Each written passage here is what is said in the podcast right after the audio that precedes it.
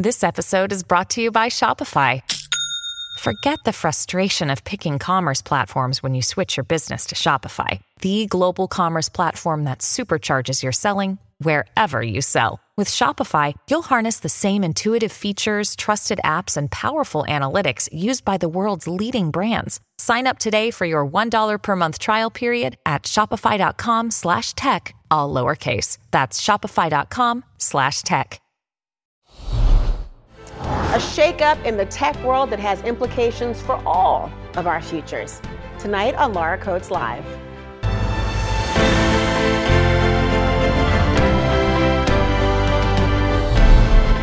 So, what happened over the last few days could actually change the shape of the future for you, for me, I mean, for everybody, really. You've heard about this guy named Sam Altman, right? The leader of one of the world's most influential artificial intelligence companies, who was suddenly fired over the weekend in a move that pretty much nobody had seen on their bingo card. Altman is the leader of OpenAI, the company that created ChatGPT, and was suddenly out of the company. Now, it was somewhat mysterious, and they said it was he was fired over concerns that he was not always truthful with the board. Whatever that means and pertaining to what specific thing, we just don't know. But just two days later, Altman was hired by Microsoft, where he could be even more powerful to run a brand new division with all the many, many, well, all the resources of one of the world's biggest tech companies. But the saga might not actually be over because employees at OpenAI, they're not pleased. They are threatening to head for the exits en masse if Altman is not brought back. And this is not your average business story about one wealthy guy going to a different company to be even wealthier. This is really about technology that has implications for the future of our humanity. I'm not really overstating it either.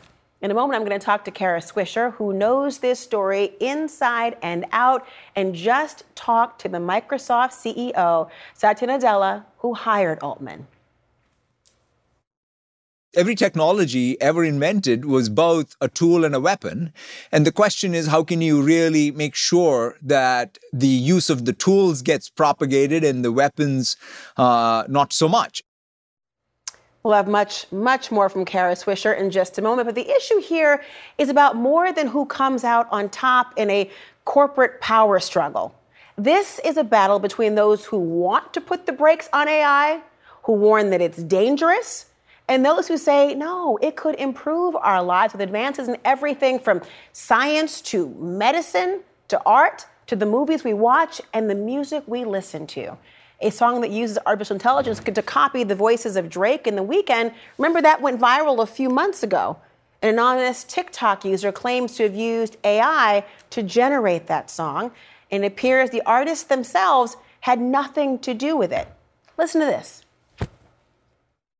Metro made the beat, so you know that it's gonna slap, hey, yeah, it's gonna slap, hey, run it back. Talking to a diva, yeah, she on my nerves.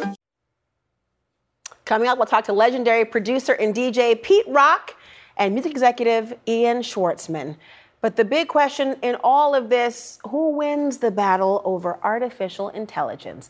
And what will it mean for all of us? I want to bring in the person at the very forefront of the reporting on Sam Altman and OpenAI, CNN contributor and host of the Pivot and On podcasts, Kara Swisher. My friend, I'm glad you are here. Look, you must have a little bit of whiplash because it's been a yeah. lot these past couple days. You yeah, interviewed the Microsoft CEO. What happened? What's going well, on? Which part? Which part? It started Friday and it's been going and it's still going. So, by the way, we don't play bingo here in Silicon Valley. The chat GPT plays it for us. Just how about chess? Not not a bingo chess. card, but how about oh. chess? It beats us at chess. I mean, you know, in any case, you know, it's a, it's it is a corporate struggle in a lot of ways. It's about power, and that's what's happening here. But I think not a lot of people expected it because this was sort of the, you know, there's always a hot company in Silicon Valley, and this was it. This has been it. Um, big funding by Microsoft and other big investors uh, at the forefront of this to commercialize this stuff for average people. Um, sort of like the first internet company, the first email company, whatever, and they, they like Google or something like that. And so a lot of people people felt like under Sam's leadership things were going well, but the board did not. Um, and fired him quite suddenly. Uh, I think everybody was surprised, including Microsoft, uh, which owns 49% of OpenAI. Uh, so it's just been a drama since then because there was negotiations to bring him back, and then uh, that that didn't work out, and and he felt that they sandbagged him on that one. They brought in another CEO and replaced an interim CEO, and wow. the board's been relatively silent and non-transparent. And it's only now three people because one of the board members that was part of the uh, try, firing uh, Sam Altman has changed his mind and signed a letter asking for the board to step down. So himself himself to step down. Do we have any idea as to what Sam Altman did? They have sort of an ambiguous statement as to why he left. Have you gotten any insight as to why he's gone? I, I, nobody can. Nobody understands it. I think it's more of a relationship thing that they, they mm. keep saying it's nothing specific. It's nothing something. I think it's just a power struggle between him and some other people on the board who have different ideas in different directions, and and now one of them has shifted to to the to the Altman side, um, and so we'll see what happens. But it's really a, they called it alignment issues, and that's it was very unspecific. And so, you know, if you get fired and they're just like it's an alignment issue, and then had never told you about it or or warned you about it, and there was definitely tensions mm. uh, between the board and Sam, but it it's not specific and. It's a very non-transparent board that will not say what they did, and in fact, it turns out to be a kind of a cloddish board. You know, one of the things that you see that seems to be a very interesting dynamic at play is there is a debate going on between those pegged as the so-called AI doomers and mm-hmm. people at the other end, people who want to push the technology further and faster. Yeah. And I wonder, does this the outcome of all of this give one side the advantage here now? No, you heard the interview with Satya there. I mean, there's a middle ground here where you can. There's a lot of promise with this with this technology, and now we have the opportunity to put guardrails in place so it, they don't become weaponized as our previous internet has been. You know, social media and things like that with misinformation. So there's an opportunity here for government and companies to play a role. I think the worries are that it consolidates under companies like Microsoft or Meta or anything else. Um, and, and, then and that, that innovative companies, young companies, are able to participate equally, um, which OpenAI has been around for a long time, but it's a relatively young company. And one thing that was striking is the employees. You know, I think they're up to 700 of the 770 employees have said they're going to leave if they don't bring, if the board doesn't fire itself and bring back Sam Altman and also some other executives who left. I mean, can it survive then without those employees, without Sam Altman? Is OpenAI kind of go- OpenAI gone as a result? I guess it has a lot of stuff. It could, you know, it has a client, it has uh, customers, and Sam was building it. Rather, the the profit part of it is it's done pretty well. It's very expensive to do what they're doing, and so as any startup, um, but I don't know. I don't know. I, I, it's it's unclear that other companies could come in, I guess, or the founders could find other ways to fund it. But the money required here and the computing power is vast, and that's why. Uh, OpenAI hooked up with Microsoft. Now, Others didn't like that. Uh, Elon Musk was one of the original founders of OpenAI, uh, left sort of in a huff about it and created his own company called Grok.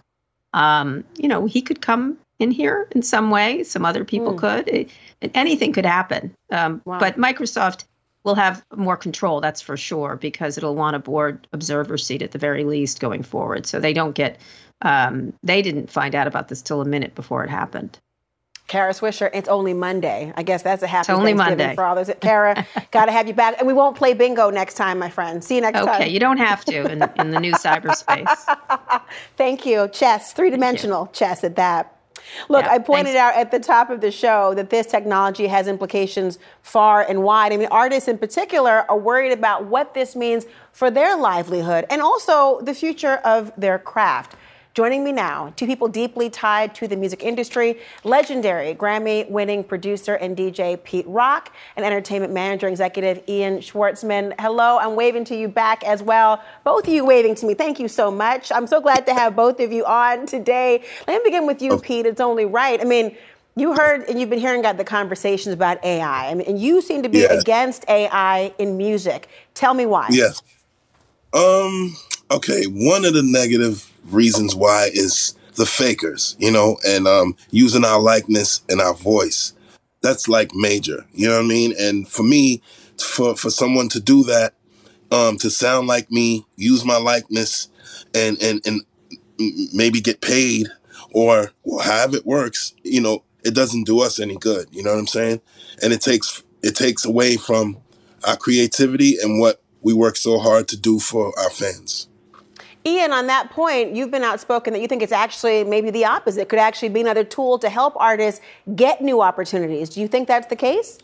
I happen to, yes, uh, think that that is the case. I feel like this is going to be a, a, brand new opportunity for artists just like Pete Rock and others to create new rights categories, uh, new revenue streams, and creatively uh, expand their horizons into spaces they haven't been able to go to thus far. So I see this as an enormous opportunity, and it's going to bear a ton of fruit for people like Pete Rock and others in the music industry. You nod, you're nodding your head. Do you agree with that, Pete? Um, hey, if Ian's saying it, I believe it. You know what I'm saying? Ian, Ian's a good Ian's a good guy. I trust him. And um, that was my only concern with the AI. But if Ian says, you know, if what he's saying is true, then I'm definitely all for it, you know? Well, we've solved all the problems just now in about two minutes, fellas. Bravo. No, Ian, seriously, tell me, really, tell me about this, Ian. How how do artists do? How do they get paid and credited though? Because you know, of course, when you're talking about AI, right. it's really at the forefront of even legislation. People are not as well versed in it. How sure. do you secure the rights for an artist who's going to have to be reactive to finding whether the technology is out there, having people use it, and then get around? in a retroactive way? How do they get that money? Right. Well, listen, I think this is a, a brand new thing that we're all experiencing right now. I feel like obviously uh, we have to get a couple of the issues under wraps here, one of which being the copyright issue and the other mm-hmm. being royalty collection. And right now in the United States, uh, they only acknowledge human created compositions to collect royalties. So this is uh, two categories that we need to quickly uh, evaluate and put guardrails in place so that it doesn't get out of control in a negative way. But like I said, I do feel like it poses a much bigger upside than it does downside, and it's going to create a ton of new opportunities for artists. So I, I feel like that needs to begin now, sooner than later. Pete, That's you know, one of go ahead, Pete. No, I was saying I agree with what he said. You know, that that, that that's the most important part, you know, is, is making sure we get, um, you know, our residuals for the hard work we do. You know, it occurs to me because one of the things, especially early in hip hop in particular, people were really critical of the use of samplers throughout various careers. They, they thought that using small portions of other songs to make a beat, to include and really infuse their own music crossed a kind of line because there was not the, the legislation or the, the rights that were assigned to different artists that could protect everyone at play. Do you see this as being different than, say, sampling, Pete? Um, I see well, for me, I'm a, I'm a, I'm an originator. So I started in hip hop sampling. You know, that's just part of hip hop. Is is something that we do. It's something that Kool Herc taught us. It's something that the school before me taught me. And so with that, um, you know, there's nothing like human interaction or an organic way to, you know, create. You know, and that's what's the most important thing for me is is uh, you know, b- being able to create music organically. You know what I mean? So. I do. And Ian, on that point though, and the creativity, and that's really what it comes back to. We're talking about being an originator like Pete, artists who yes. want to be rewarded, not just monetarily, but creatively for what they have put into the universe. If you've got technology, there could be an argument that says that it's going to lead to people not having the creative right. um, credit that they deserve, having um, real, true, original forms of, of instruments, of music, of melody, of beats, of verses. What yeah. do you think?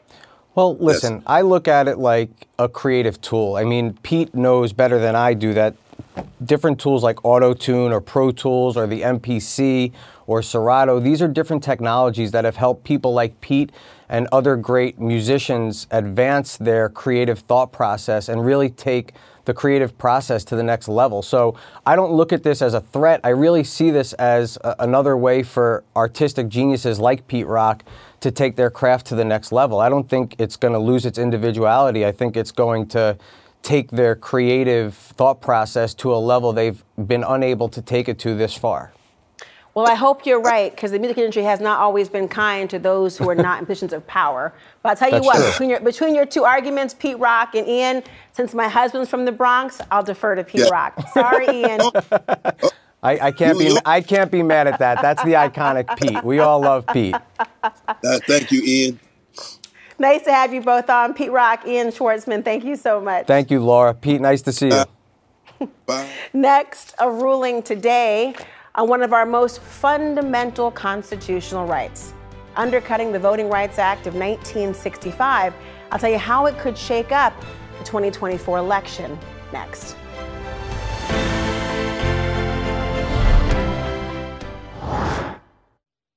This podcast is supported by Sleep Number. Quality sleep is essential. That's why the Sleep Number Smart Bed is designed for your ever evolving sleep needs, so you can choose what's right for each of you whenever you like. Need a bed that's firmer or softer on either side? Helps you sleep at a comfortable temperature. Quiets their snores? Sleep Number does that. Only Sleep Number smart beds let you each choose your ideal comfort and support, your Sleep Number setting. Sleep Number smart beds learn how you sleep and provide personalized insights to help you sleep better. All Sleep Number smart beds feature cooling, pressure relieving comfort layers for soothing sleep throughout the night. Temperature balancing bedding is designed to move heat and moisture away when you're hot when you're cool, they hold their energy to help warm you. Sleep better together. JD Power ranks Sleep Number number 1 in customer satisfaction with mattresses purchased in-store. And now, save 50% on Sleep Number limited edition smart beds for a limited time. For JD Power 2023 award information, visit jdpower.com/awards. Only at Sleep Number stores or sleepnumber.com.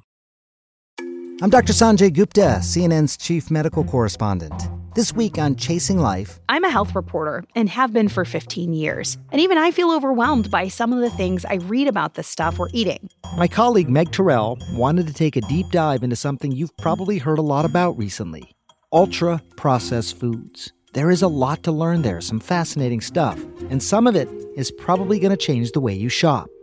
Listen to Chasing Life, wherever you get your podcasts. A likely showdown at the Supreme Court over voting rights. The Eighth Circuit Federal Court of Appeals brushing aside decades, literally decades of precedent on who can bring cases over discrimination based on race, potentially hobbling Section 2 of the Voting Rights Act of 1965.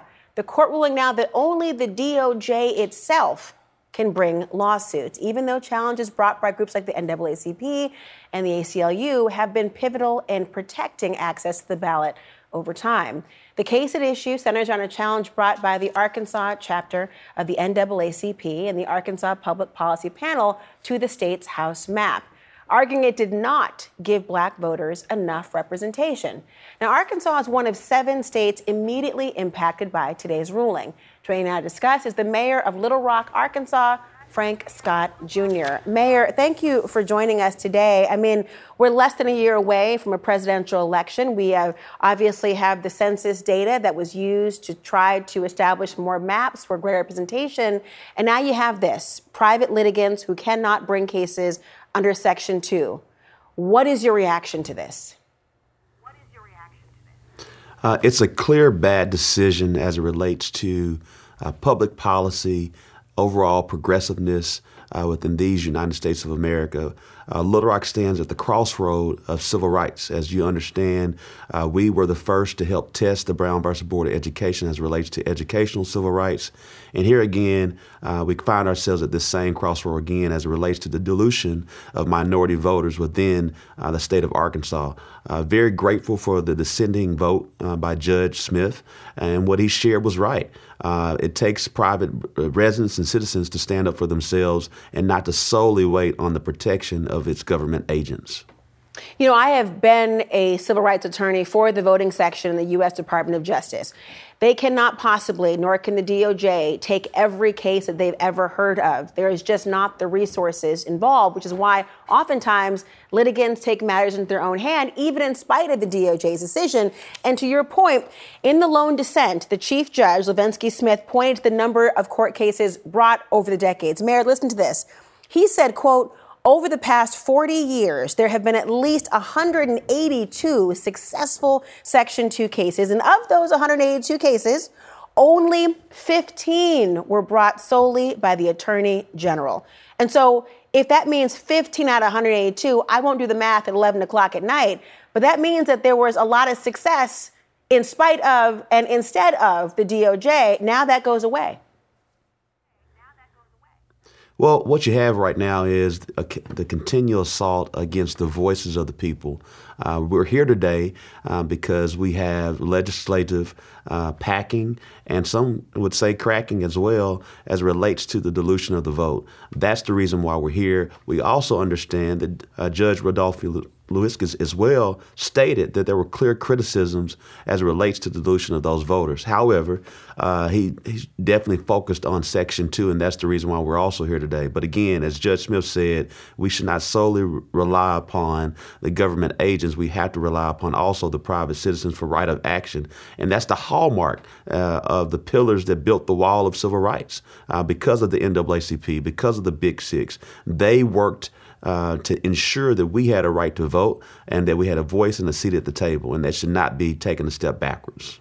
When you talk about that packing and cracking, essentially putting all minorities in one district, hoping that they will not be able to have the necessary voting strength by separating them out so they always are diluted, a really important way of trying to dilute the voting power. However, there is pushback Today, as you know, Arkansas's Republican Attorney General Tim Griffin highlighted this decision and said this is going to curb meritless actions brought by private litigants that the Attorney General might not have ever signed off on. Is there evidence to suggest that this would actually, there have been merit, meritless actions being brought? To my knowledge, there has not been any meritless actions brought as relates to voting rights.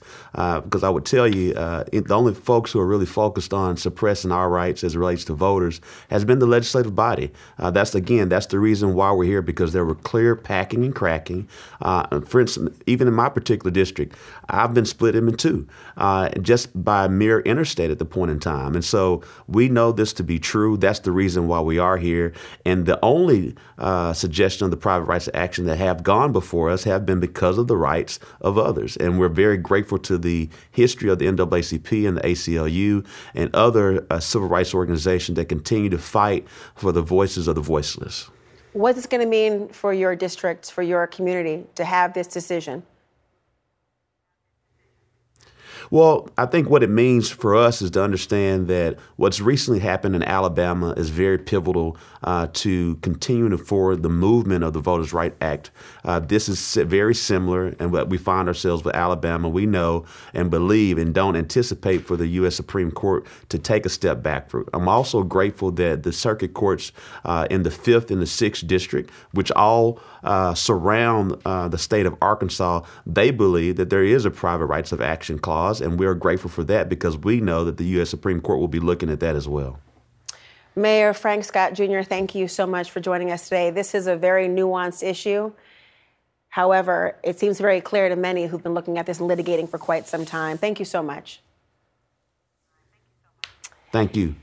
Now, the big question for Democrats heading into 2024, well, you might have guessed it because today is his birthday, President Biden's age. But another topic is also giving the party pause. Here's the question Will the Vice President Kamala Harris be seen as a political liability? We'll answer that question next.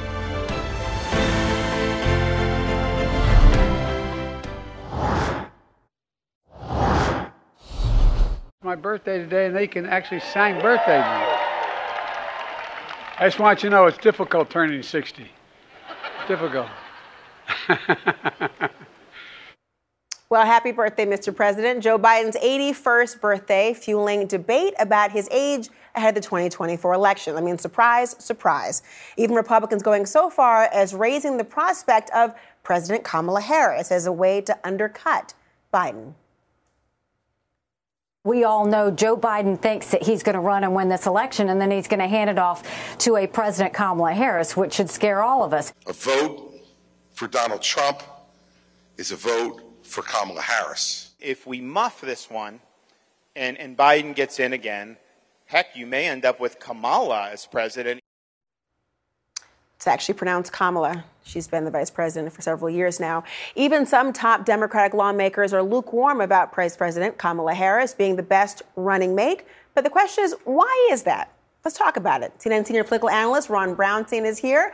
CNN political commentator Ashley Harris. Harris, mm. Ashley, see, I was talking about pronunciation. Now I messed up Ashley Allison's name. That was karma. I got it. Here you, Ron mm. DeSantis, who is Biden Harris 2020 campaign senior staffer, and Republican strategist Rina Shah here as well. We're going to have a fun conversation based mm. on the intro for that, everyone. First of all, tell me, Ashley, I mispronounced your name. I'll do it you first. Why is this thought to be a winning strategy by Republicans to try to attack Vice President Kamala Harris?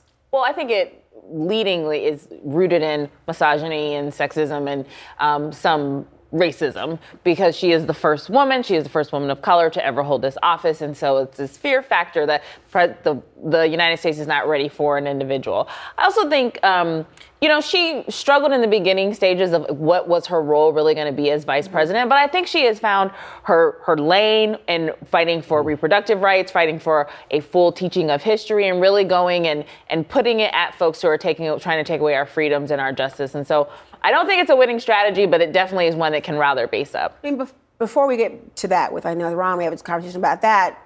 There are Democrats also, though, who mm-hmm. don't really see her as the winning ticket. Let me listen to this over the summer. Is Vice President Kamala Harris the best running mate for this president? He thinks so, and that's what matters. I don't know what else I can say other than she would be yes. an excellent running mate and an excellent vice president.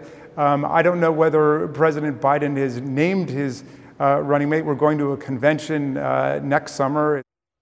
Mm.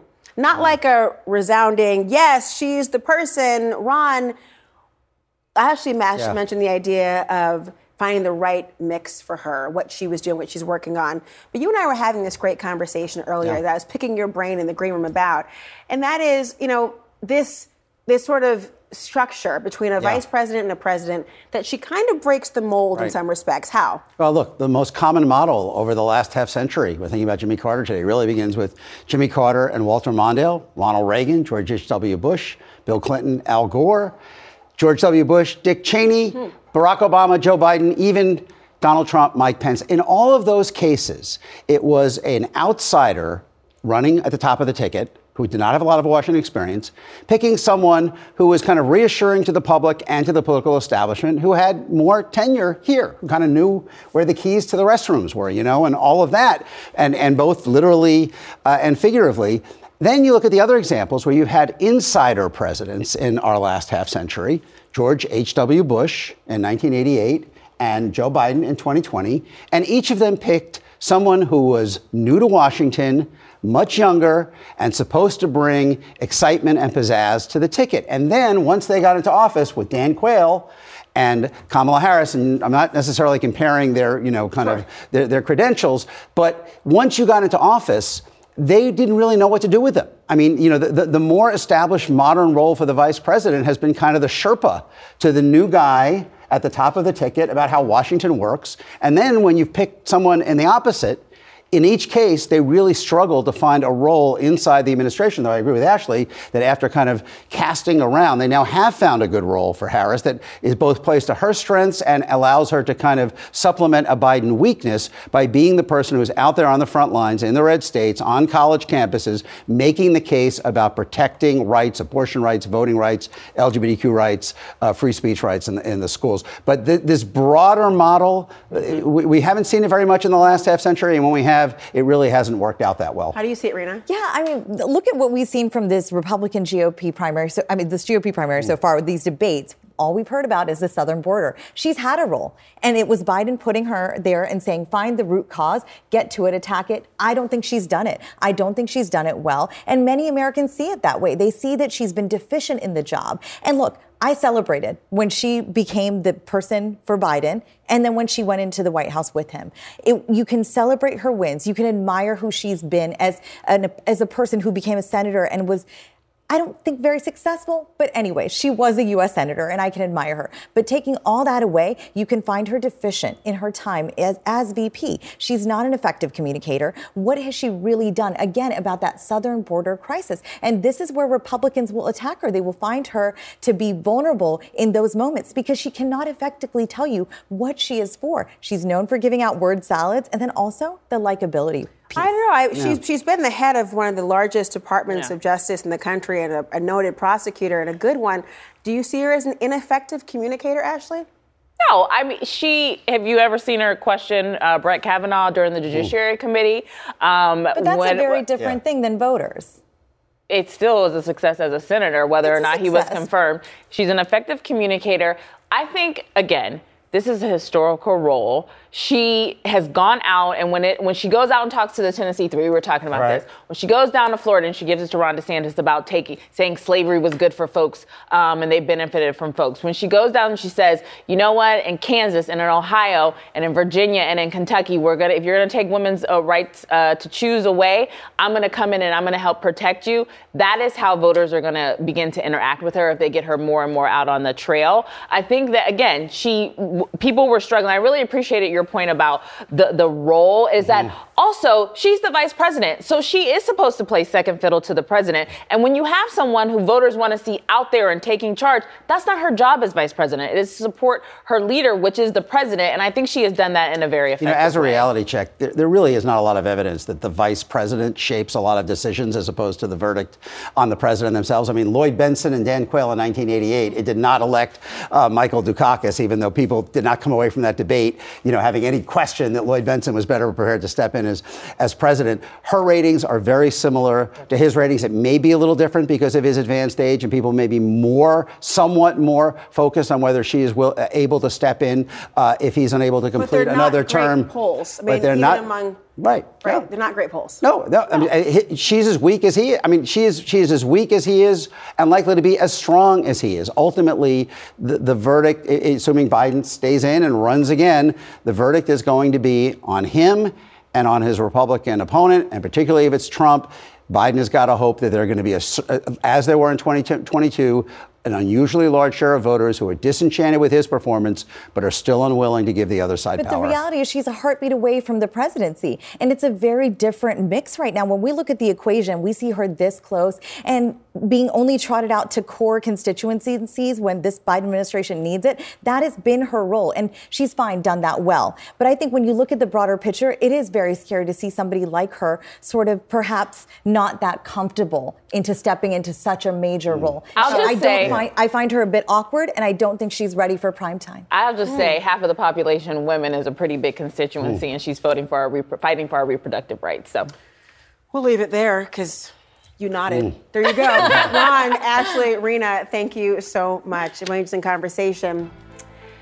There's a mother searching for her missing son for months, only to find out that he was killed by a police cruiser and buried without her knowledge the tragic story of this young man, Dexter Wade, and what his family wants to see happen next.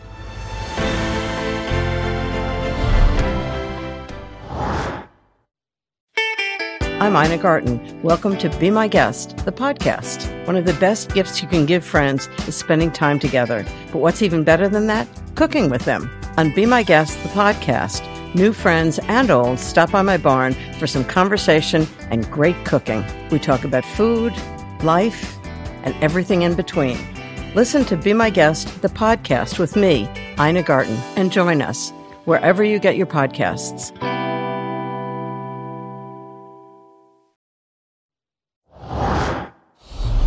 More than eight months after 37 year old Dexter Wade was fatally struck by a Mississippi officer in a police cruiser, his mother gave her only son the formal funeral that he had been denied. What happened? Well, on the evening of March 5th, Wade was accidentally run over and killed by Jackson police, according to police. His mother reported him missing on March 14th. He was buried in a pauper's grave without his family's knowledge, without a marking, only a number number 672. So, when did Dick Dexter Wade's mother receive notice that her son was killed and buried? Not until August 24th, more than six months later. But that's not all. Just last week, his body was exhumed hours before it was scheduled to be exhumed without his family's presence there. Joining us now is Dexter's mother, Bettersten Wade, and the family's attorney, Mr. Benjamin Crump. I welcome both of you here this evening. Miss Wade, I cannot tell you how sad I am to hear about what has happened to your son and the experience that you have had trying to even locate him for so long. Today, you did have the opportunity to lay him to rest and a proper burial, but I can't help but wonder how are you feeling as you sit here with me today? Well, I feel that we laid Dexter to rest today, and now he's gone home in a peaceful, in a peaceful manner, and he's been laid to rest in the right, proper manner. But we still need justice for him because we still don't know what happened to him. And we don't have nobody's taking accountability for it. And it's a mm. cover, it was cover up. And in my heart, I have just solved a piece of the puzzle. But it's another piece missing. And I know Dexter will want them to be held accountable for what they have done because Attorney, there's no reason. Yeah. Excuse me, ma'am. I didn't mean to interrupt you. Excuse me. I, I, I want to understand from you, Mr. Crump, what do you think is that missing piece that Miss Wade speaks of? Well, so many uh, levels to this tragedy. First of all, what many people don't know is Miss Wade was the named plaintiff in a lawsuit against the Jackson Police Department for killing her brother, who was 62 years old and mm. body slammed killed by the police. And the officer was convicted. Uh, and so she went through two criminal trials, several interviews. So when her son is killed by a police officer in a police cruiser, and she notifies them that he's missing, she believes, her family believes, Laura, that the police knew exactly who she was, but they did not come and notify her that they had killed her son and they buried him behind the county jail in the prop pauper's graveyard where people who are unidentified and people who are indigent are buried. And he was number 672. How many other black people are buried behind that jail? And so when she talks about Dexter needing justice, had to exhume him. Mm. In Mississippi, that seems to be the history. It had to exhume Emmett Till to get some justice, had to exhume Medgar Evers to get some justice. And as my co-counsel Dennis Sweet said, we got to exhume Dexter Wade in 2023 to try to get some justice. I do want to read for you both um, what the Jackson police have said about this. They have said, quote, while this is a very tragic and unfortunate incident, accident, our investigation found no malicious intent by any Jackson police staff. That's what they have said, Miss Wade. I, I wonder when you hear that statement and when the world realizes that you spent months trying to locate your son, trying to get any information about him, trying to be present when his body was exhumed. Um, I know you are fighting for some kind of accountability outside of what they have said here. And you have a long road ahead, I'm certain. Let, let me ask you, though, Miss Wade, this is your son, and I am a mother myself. Your son would have turned another year older tomorrow. Tomorrow would have been his birthday. What do you want the world to know about your child?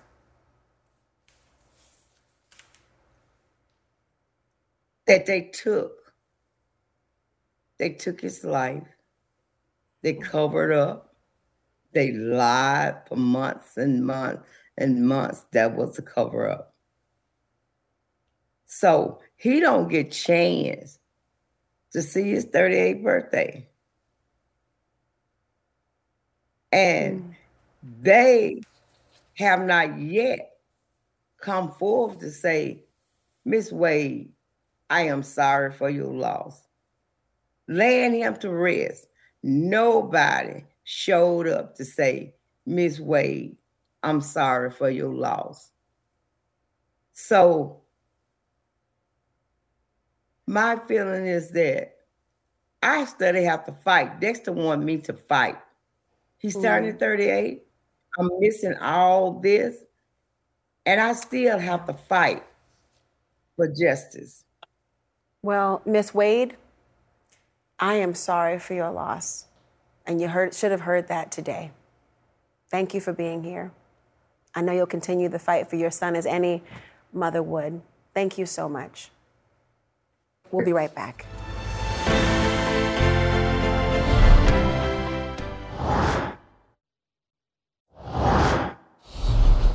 A deal to free hundreds of hostages held by Hamas is said to be closer than ever before. That's what a White House official told Jake Tapper yesterday. But until that happens, until the estimated 240 men, women, and children are released, frankly, there are so many questions that remain unanswered. Questions like where are they exactly? What condition are they in? How are they being cared for? Who is feeding them? What are they feeding them? Are they safe? Are they injured? Where are the children? Emily Hand turned nine years old last week. Her father is working nonstop to bring her home. Abigail is turning four in captivity. Her parents were reportedly killed. A few weeks ago, I spoke to Hadas Calderon, her 12 year old son Erez, her 16 year old daughter Sahar, and their father are all hostages. I have to save my children's life. You know, you probably have little children. You can imagine you know, Erez, he was just celebrating his birthday, 12 years old birthday, in the captivity in Gaza. We celebrate without him a surrealistic birthday. I can't imagine that. My own son's birthday is today, and I can't imagine what she is feeling. It breaks my heart to think of all of this. I mean, her son turning 12 in captivity. But what about the children taken from their families, all of them, held captive, who knows where? Who's caring for them? Who's watching over them while they sleep, helping them to feel safe, even if they are not? Well, in the days to come, I want to know will we actually have those answers? All of us need to know. Thank you all for watching. Our coverage continues.